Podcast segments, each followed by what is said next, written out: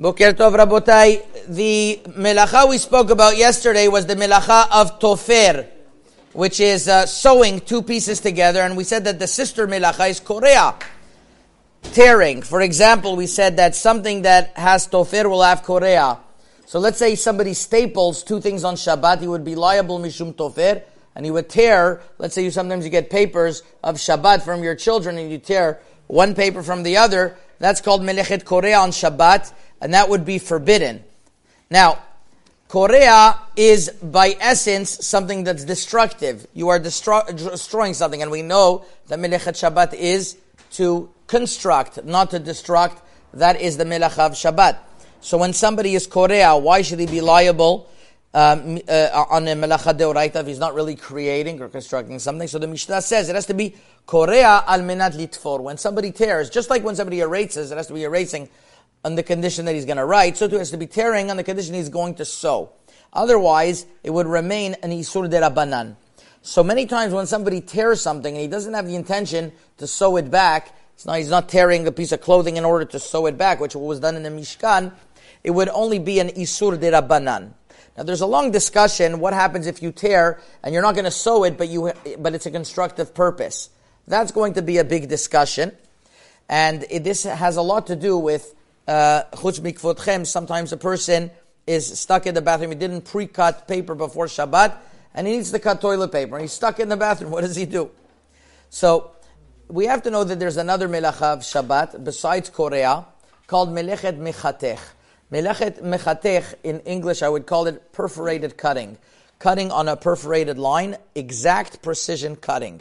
And they did that in the Mishkan whenever they had to cut the hides for, for tapestry, they made them in a very exact cutting. So it's a different melacha than Korea. It's called melechet mechatech. And there, doesn't matter constructive, not constructive, it's constructive itself that you're doing on the perforated line. So it's a separate melacha. So uh, let's discuss what would happen by, uh, by cutting toilet paper. For mechatech, definitely you shouldn't cut on the perforated lines.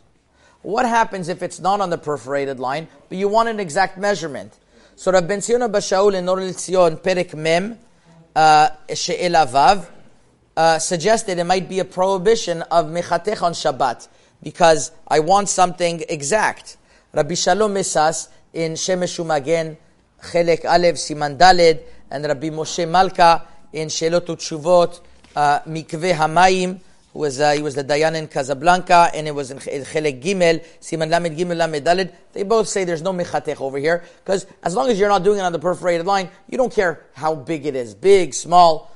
Also, Rabbi, Rabbi Shlomo Zalman Auerbach, Rav Ovadia Yosef uh, brought down in Yabia Omer Chelek Tet, uh, Siman Kufchet, Sif Katan Kuf They all say that that you, you don't really care exactly how long, so it's not a prohibition of mechatech. The question is is it a prohibition of cutting on Shabbat? Is it a, is, is it a, is it a prohibition of tearing on Shabbat midi oraita? So we mentioned that it has to be tearing for a constructive purpose.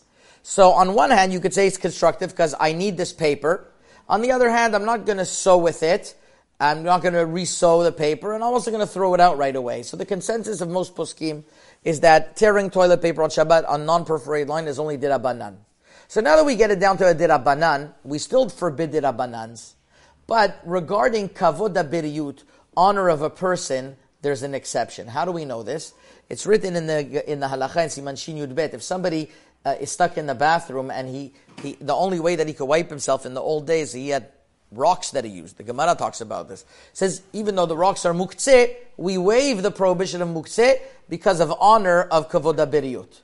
So Rabbi, uh, uh, Rabbi Bashol says, okay, that still has no pro, no no proof that Mishum Kvod Abriyut you're allowed to violate Allah over here. Muktzeh is a lighter prohibition than Korea derabanan, which is very close to a de Oraita.